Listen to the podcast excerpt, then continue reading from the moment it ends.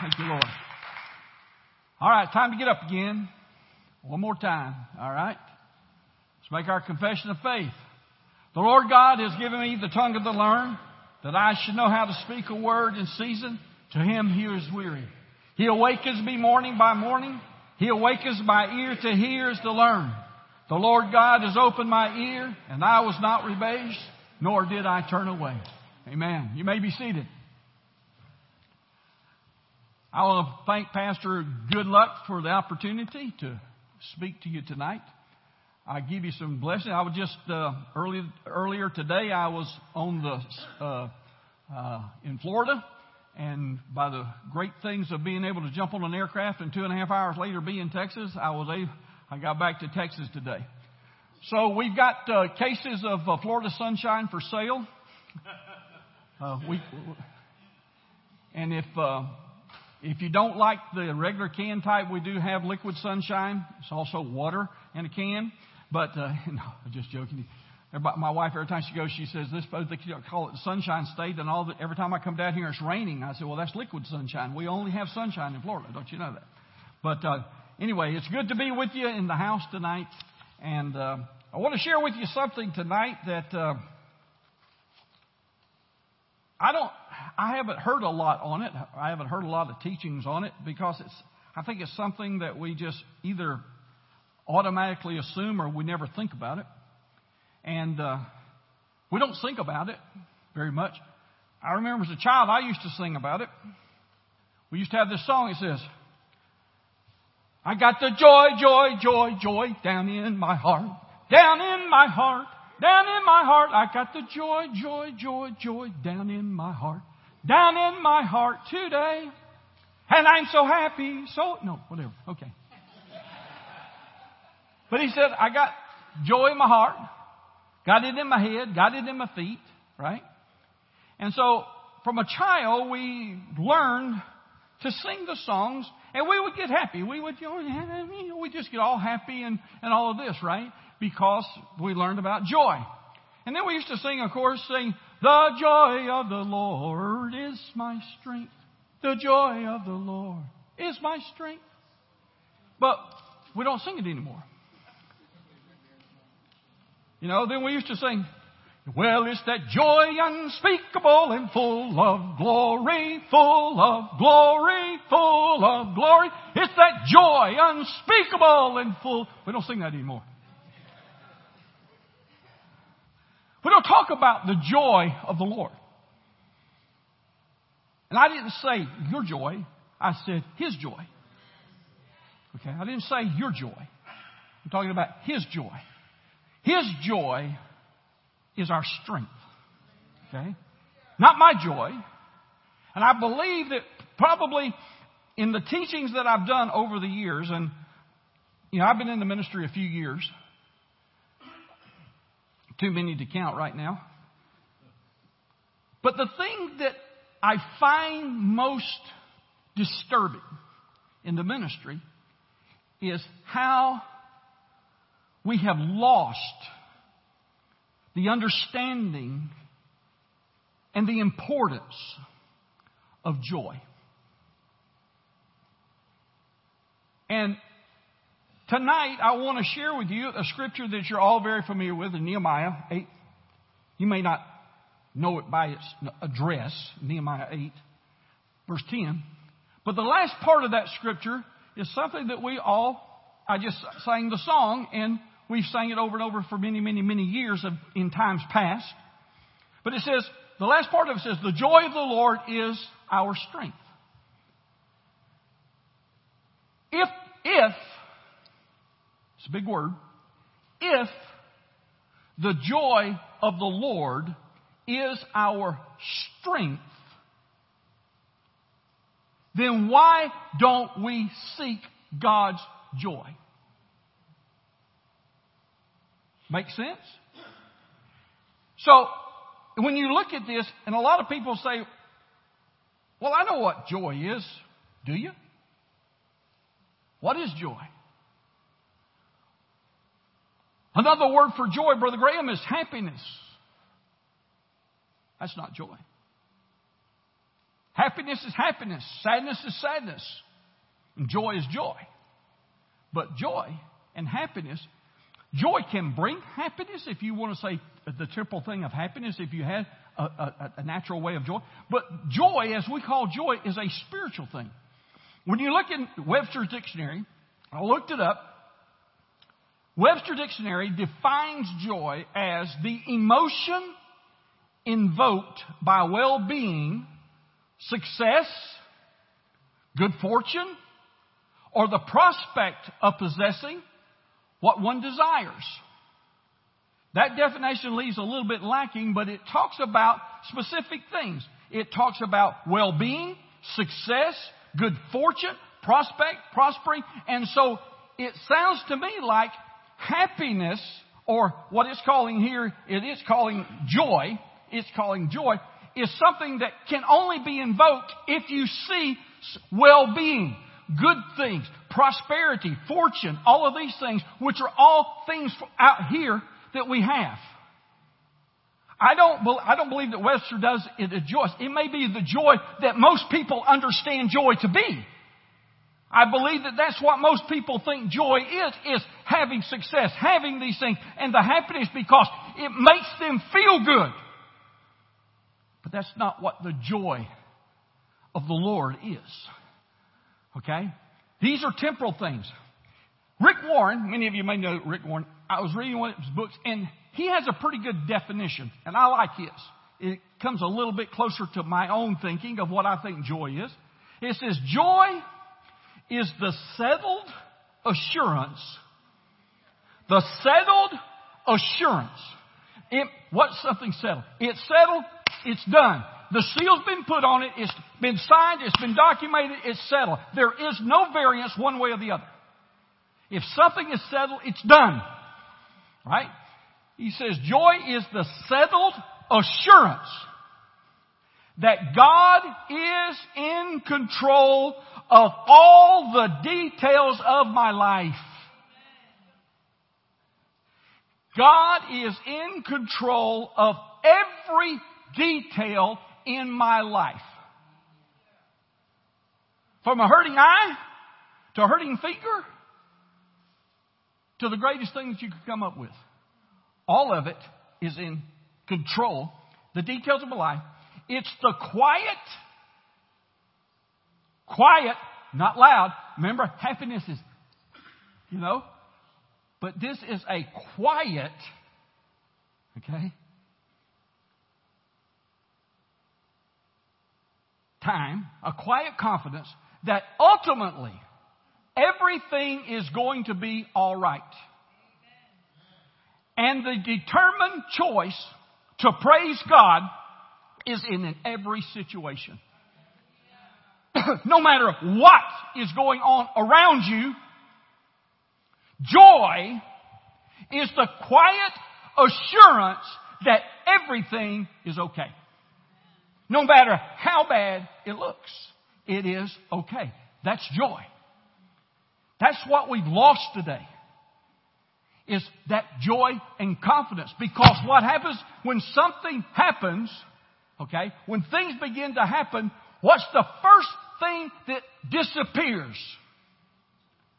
That quiet assuredness, assurance that God's going to have, and God's got it under control.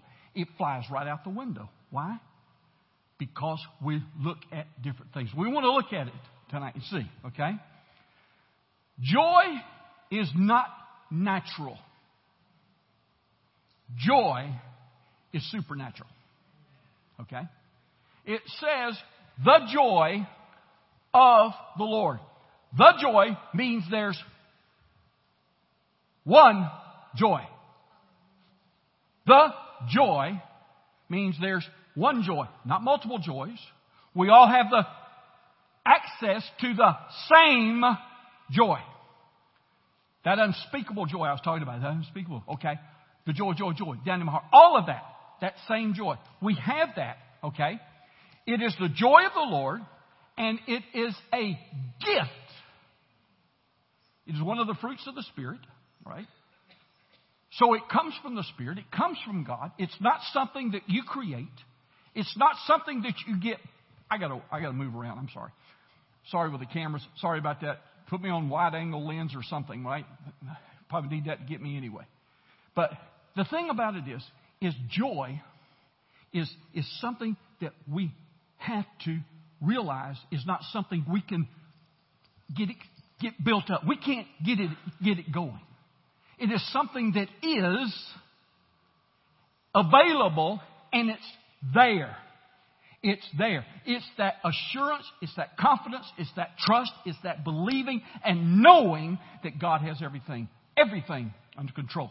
Okay? So, if you have that confidence that we have there. Now, happiness is temporal, right? Happiness is something that, what makes you happy? Things that make you happy. Things are going great. You're happy.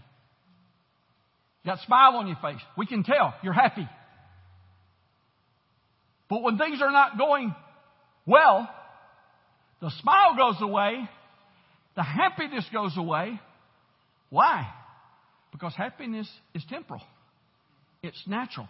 It's controlled by circumstances. Happiness is controlled by circumstances, not by God, not by anything else. It's controlled by circumstances. Satan wants to come and steal the joy that you have and to weaken your walk with the Lord. Now, there are many things around us. You can get happy about your family when things are good, and you can get sad, discouraged when things aren't going so good. You can be, you can get happy about your job, a new job, I'll make you more money, uh, whatever, or you can have a job that you hate going to every day. Okay? But there, it, so you're sad when you go to work. So these things, happiness and sadness, we all deal with every day, and they're all controlled by all those things that goes on around us. But see, everything that goes on around us is external to where the joy of the Lord is on the inside. It is a spiritual condition that abides inside of us, that confidence and that trust that's in there, that keeps us where we're going.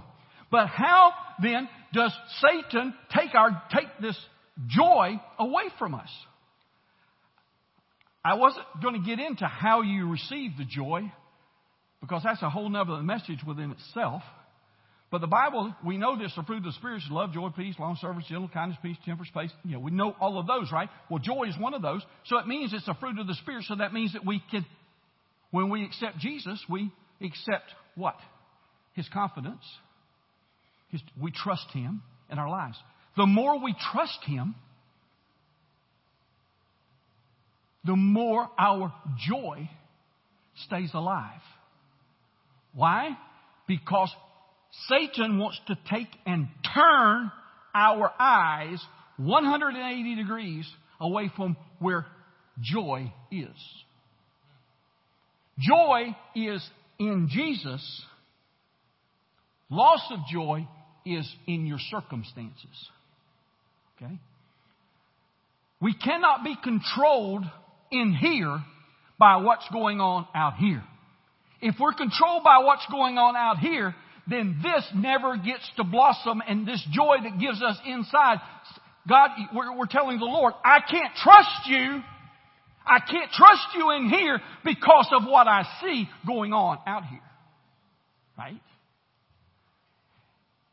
So, we turn our eyes to that earthly side, looking for that temporary happiness that turns into sadness at times, versus holding on and trusting God in every situation that we have.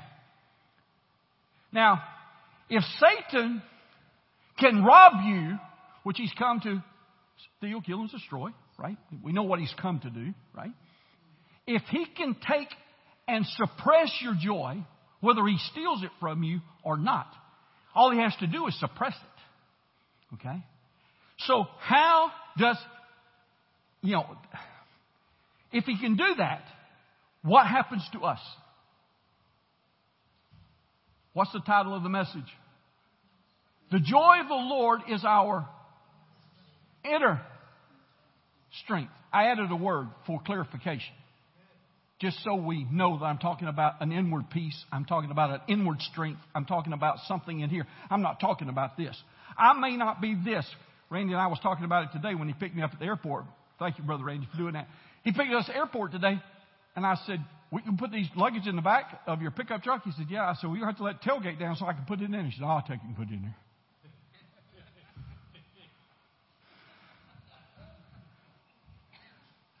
I said, He's stronger than I am. These arms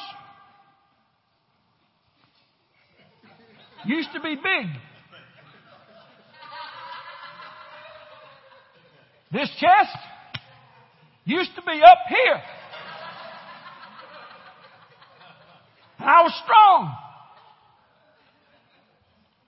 Somebody wanted to break me in half, they,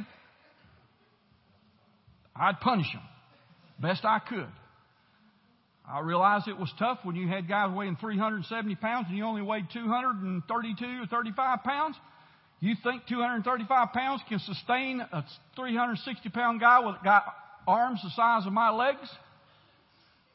No, that's another story. Anyway, strength. Randy had the strength to put those suitcases in there that I didn't have today. But I want you to know inside, I could do it. And there's a lot of things I can do in here that I can't do out there. Because in here, I'm still 25 years old. Okay? My body is only 39.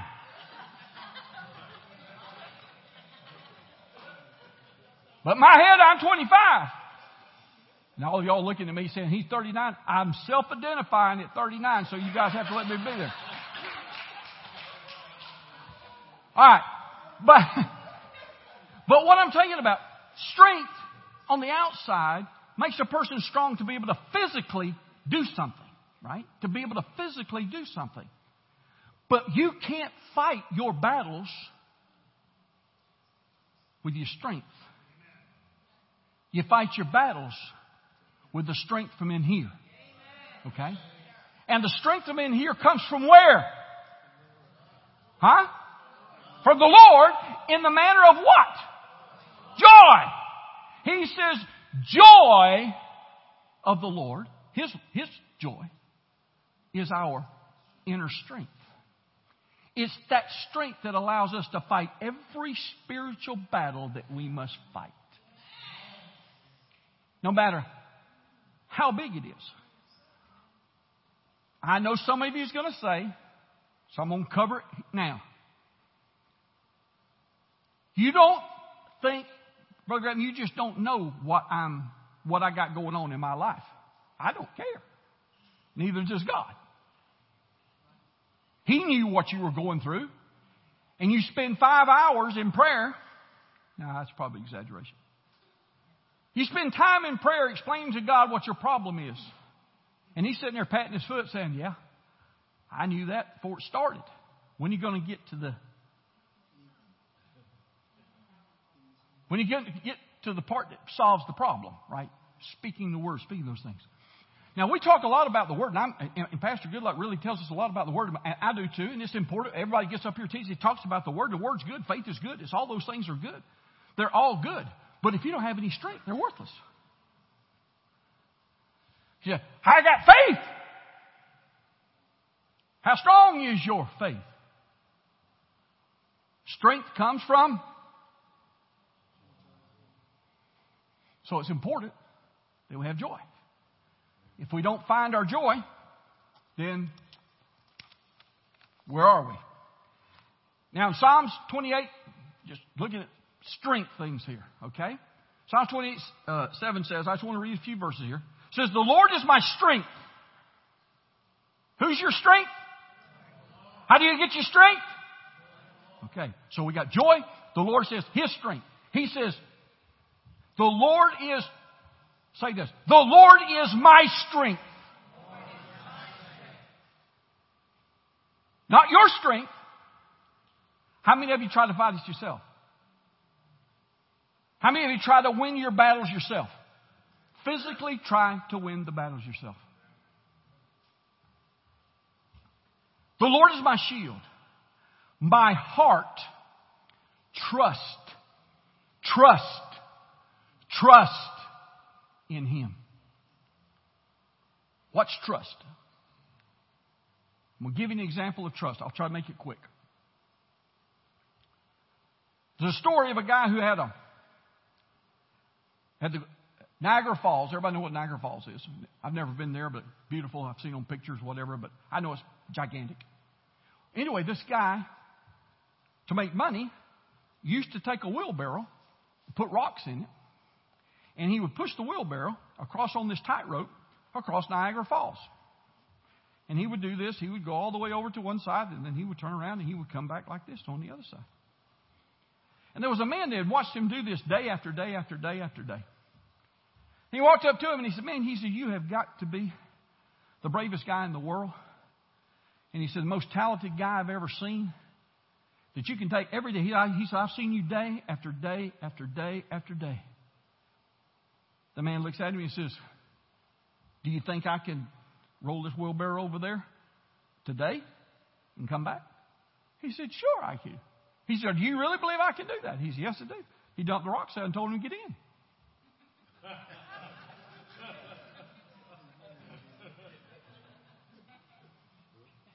Guy says, You nuts? I ain't getting in that wheelbarrow. Little old boy was standing there like this. He said, I'll get in the wheelbarrow. And he runs over and he jumps in the wheelbarrow. Man takes it. Carries little old boy across one side. Turns around, brings little boy back on the other side. He gets back, little boy jumps out. That man says, Kid, you have got to be the bravest little kid I've ever seen in my life. Why in the world would you ever get in a wheelbarrow and let that man push you across the other side? You have got to be crazy. Why would you do that? He said, He's my dad.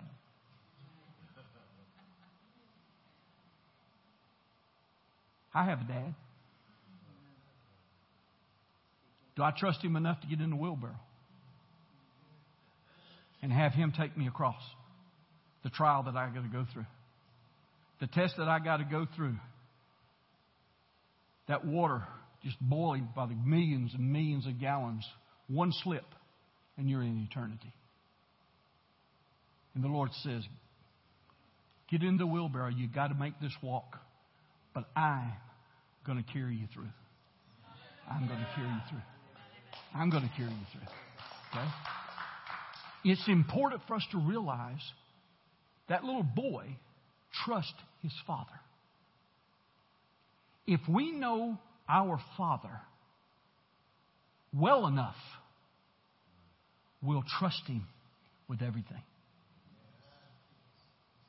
Now I'm going to do it this way. Point my finger at you because I got three of them pointing back at me. It's something we all deal with every day. Every day in our life, we're dealing with something. Every day.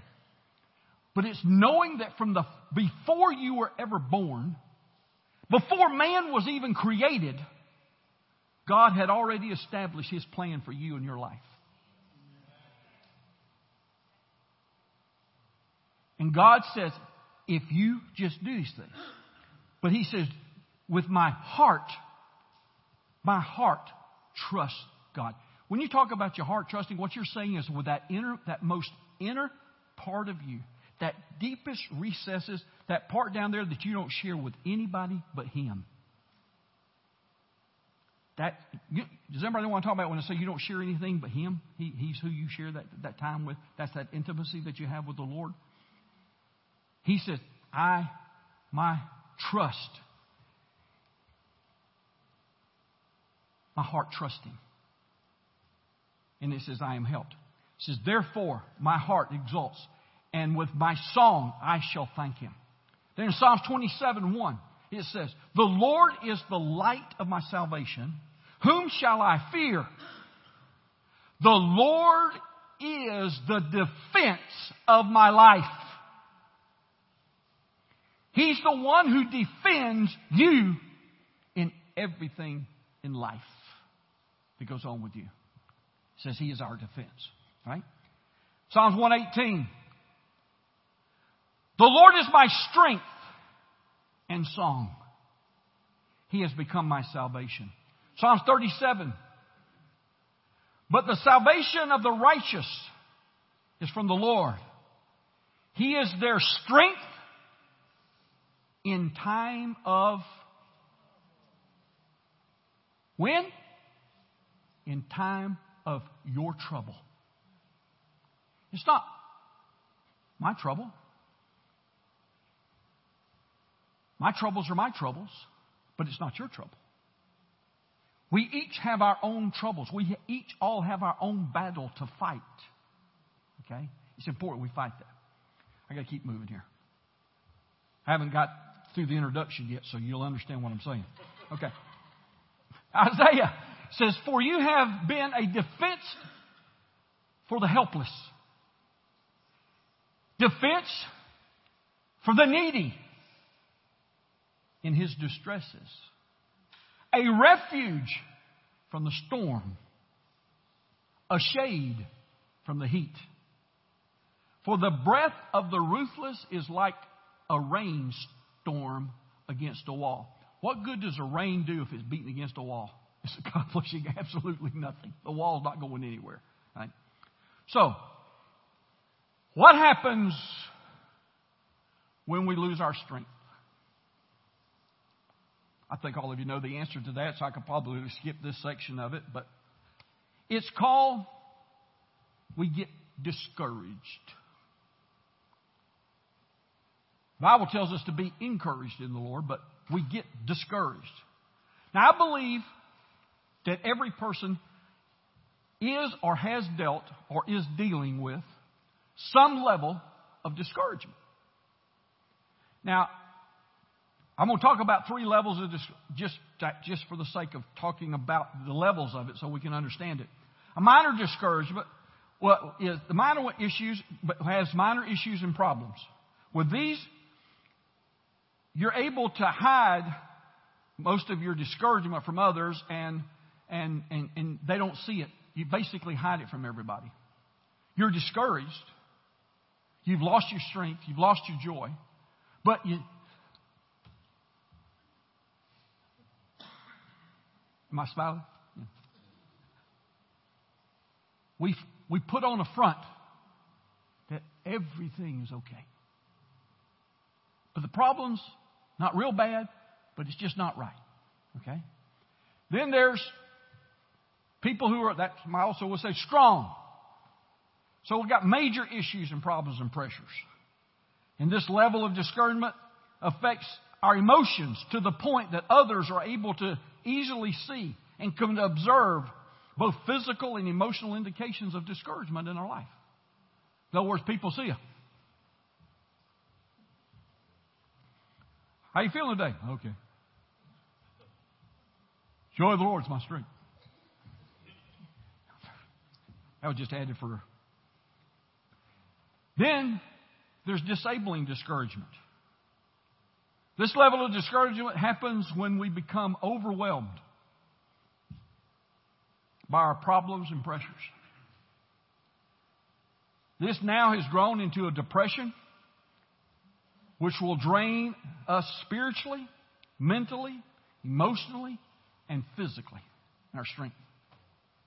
When this happens, our hearts melt and we lose the desire and the energy and our ability to go on.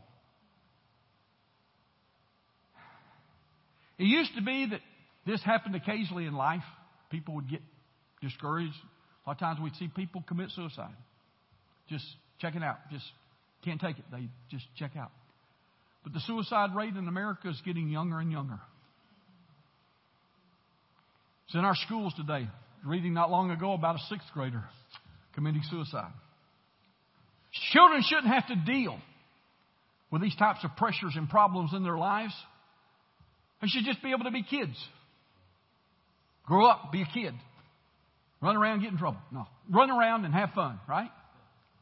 But they're dealing with things that they shouldn't have to deal with, social pressures that they should not have to deal with. And many times, because parents either don't recognize it or don't, these, these kids, what happens is they turn to things that helps them to tune out. Drugs, alcohol, you name it, it goes there. These things happen in adults just as well as they do in, in children, but it's what happens. People start looking for what are they looking for? Tell me what they're looking for. The joy. That's what they're looking for, but they're looking for it in the wrong places.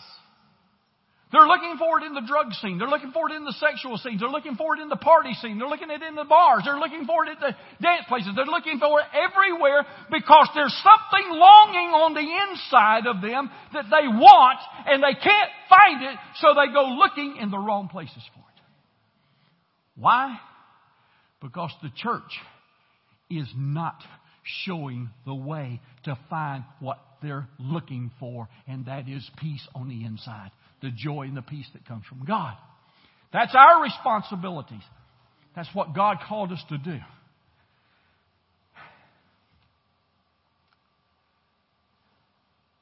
So where's this all this discouragement coming from? It all starts out with a lie. Satan propagates everything with a lie. Everything starts with Satan's lie. It's something that attacks you, whether it be mentally, physically, emotionally, financially, whatever way you can. It all comes from without. Everything's coming to get you. Fighting discouragement is a spiritual battle, not a physical battle. Okay? These things are, and we lose sight because we try to fight them in a natural way, and you can't fight spiritual problems natural ways. The strength that you have to have comes from, we know, is coming from the joy. So, when Jesus was on, remember when Jesus was in the boat and the storm came up and waves were going everywhere, and Jesus, everybody thinks it's a cabin. You know, everybody pictures this boat as a cabin cruiser, right? And he's down in the bottom of the boat, you know, down there where the, no wind sounds and, you know, and it's just, you know, it ain't moving. It's just, you know, just a lullaby and him to sleep while the storm's raging outside. You know, they, they think, of, they, they think about, you know, the, the what is it? Uh, Carnival Cruises, you know, the ship or something, you know. And these were just little boats. So him stuck off somewhere sleeping, it wasn't he was, you know, down in the belly of the, you know, sleeping. He had to be right there. But the disciples got their eyes on the storm. And then they go to Jesus and they're all excited and he says, What's the big deal? Peace, be still.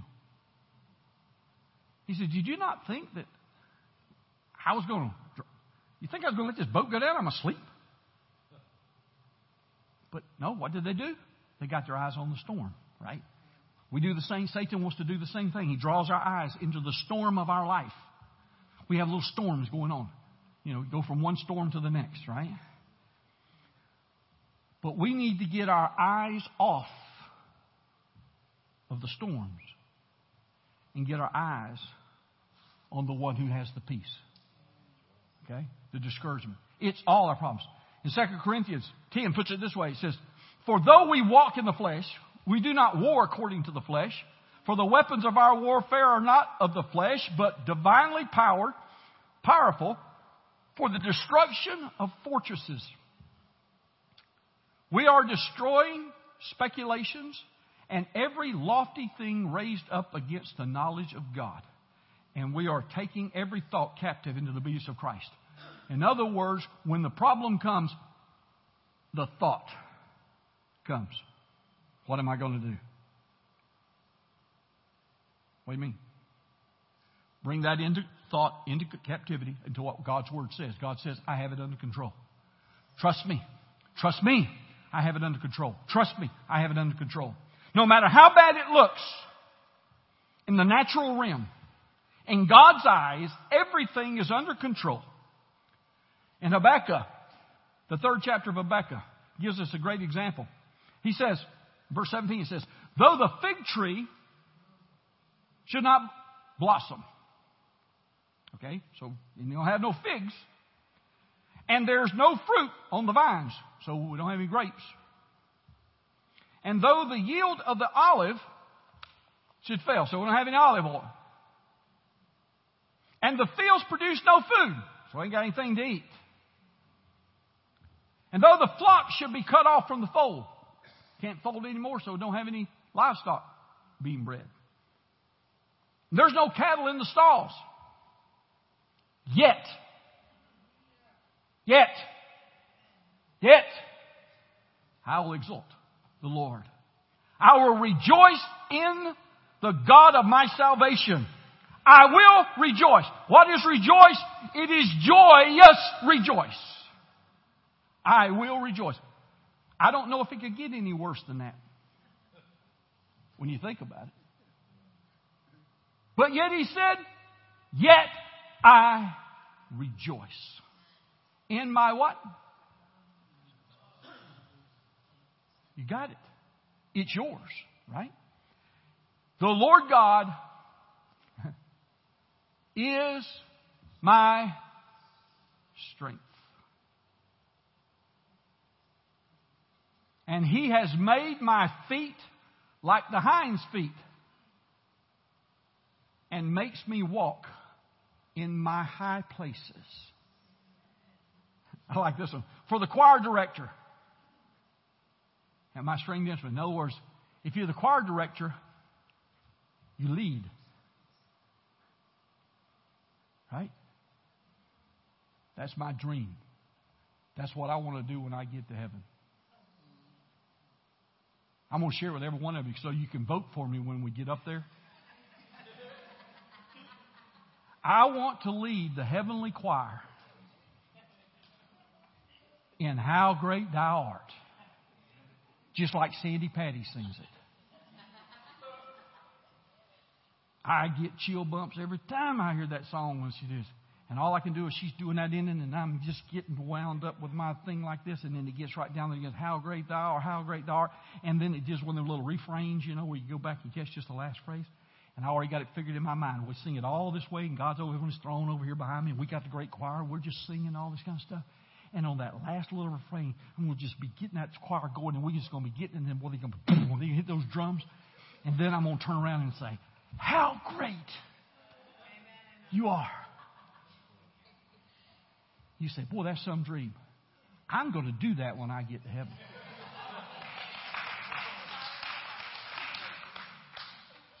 I've, I've said that. If I've said it once, I've said it a hundred times, a thousand times. So it really doesn't matter how bad it looks, how bad it feels, how bad it seems. Don't become an instrument of discouragement. Does anybody know what an instrument of discouragement is? It's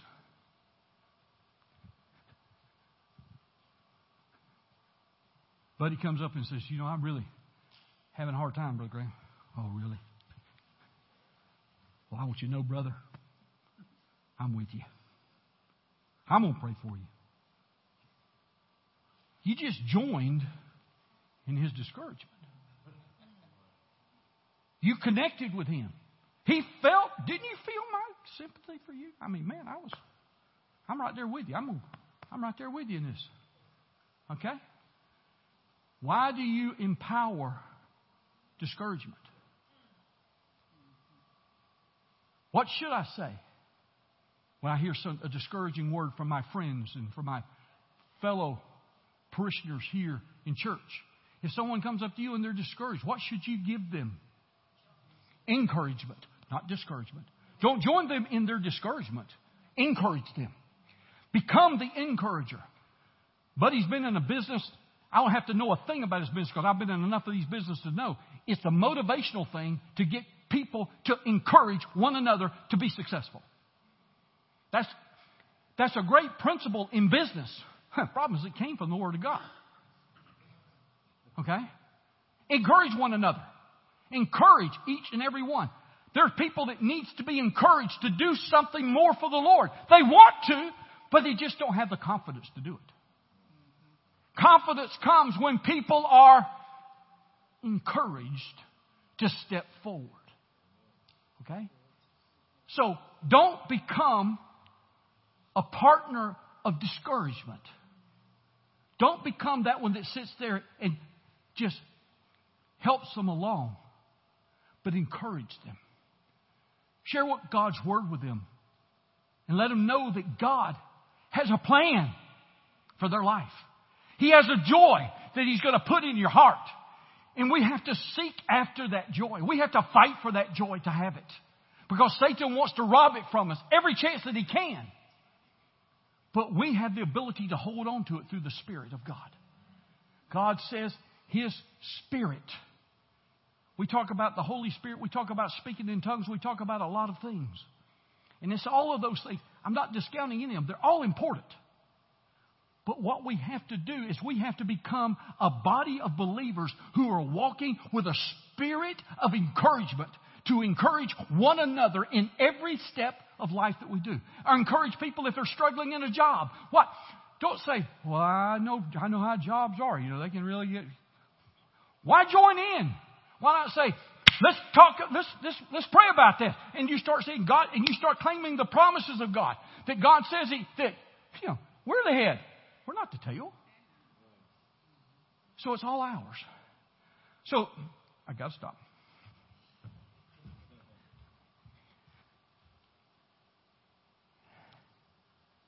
James puts it this way. Nobody likes this one. My brethren, count it all joy. Count it all joy. When you fall into various trials. Knowing, that's the key knowing that the testing of your faith produces patience. But I don't want patience. I want it. See, I don't even have to preach it. All I have to do is just prompt y'all, and I'll just answer the question, so it knows you guys already know it. So, but let that patience have its perfect work. What is a perfect work? It's complete. It's completely, let that patience be way God wants it to be. Let it be His way of doing it. Let that perfected way be there for Him.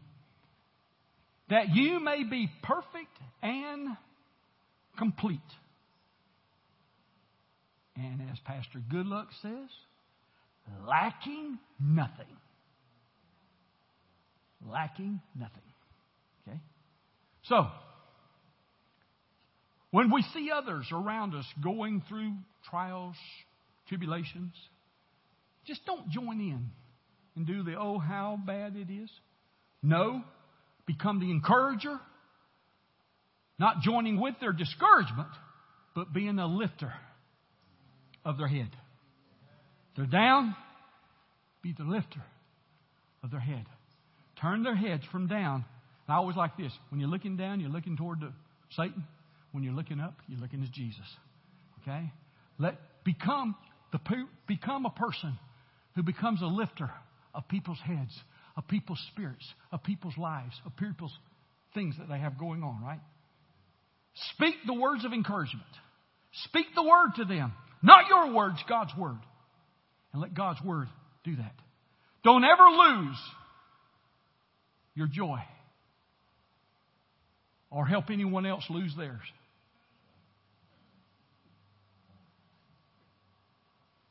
No matter what. Don't let them lose, don't lose yours, but don't allow other people to lose theirs. Because the joy of the Lord is our strength. And I pray that you got something from this tonight. Because I know that if we can keep the joy going right here in our hearts, this church is going to explode. Why? Because there are hundreds and thousands of people who are so discouraged they're ready to check out. And this place right here is a healing station. I'm not just talking about physical healing, even though we have physical healings here all the time. That's fine. But I'm talking about emotional healings, financial healings. I'm talking about every type of healing that you need. God is here to restore that. And I feel like there's somebody here right now that says, I wish he would pray for me right now. If you if that person, I want you to come home and pray with you right now. I felt it from the very beginning of the service that there was somebody that wanted me to pray with them. And if you're here, I want to pray with you. If not, not. We're going to close. Okay? All right, stand with me if you would.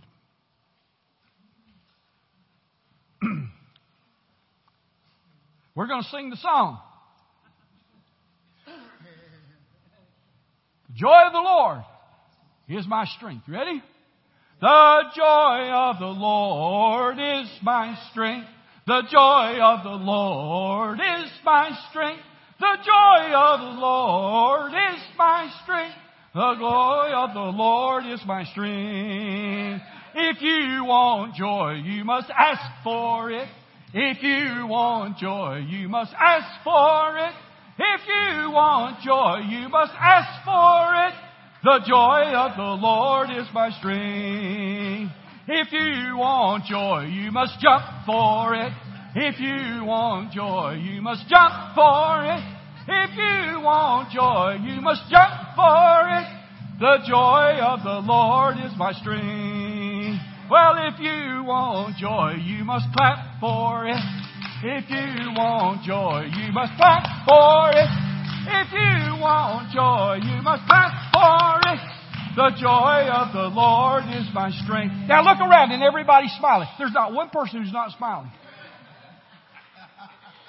Just singing about joy brought smiles on every face in here. Every face. No matter what you're going through, when you started singing about the joy of the Lord, a smile came on your face. Remember that. When you're feeling down and you're feeling like you, you're feeling like you can't make it, start singing. The joy of the Lord is my strength. Okay? God bless you. Father, we thank you for this word. We thank you, Lord, that you were here with us tonight. God, I pray that the words that came forth tonight will bring forth fruit in the lives of your people. That, Lord, that we can grow and be strengthened in the power of your might. Because no matter what we're going through, our confidence and our trust is always in you. And our trust, Lord, I pray, goes with each and every one. And may the joy of the Lord always be our strength. In Jesus' name, amen. God bless you.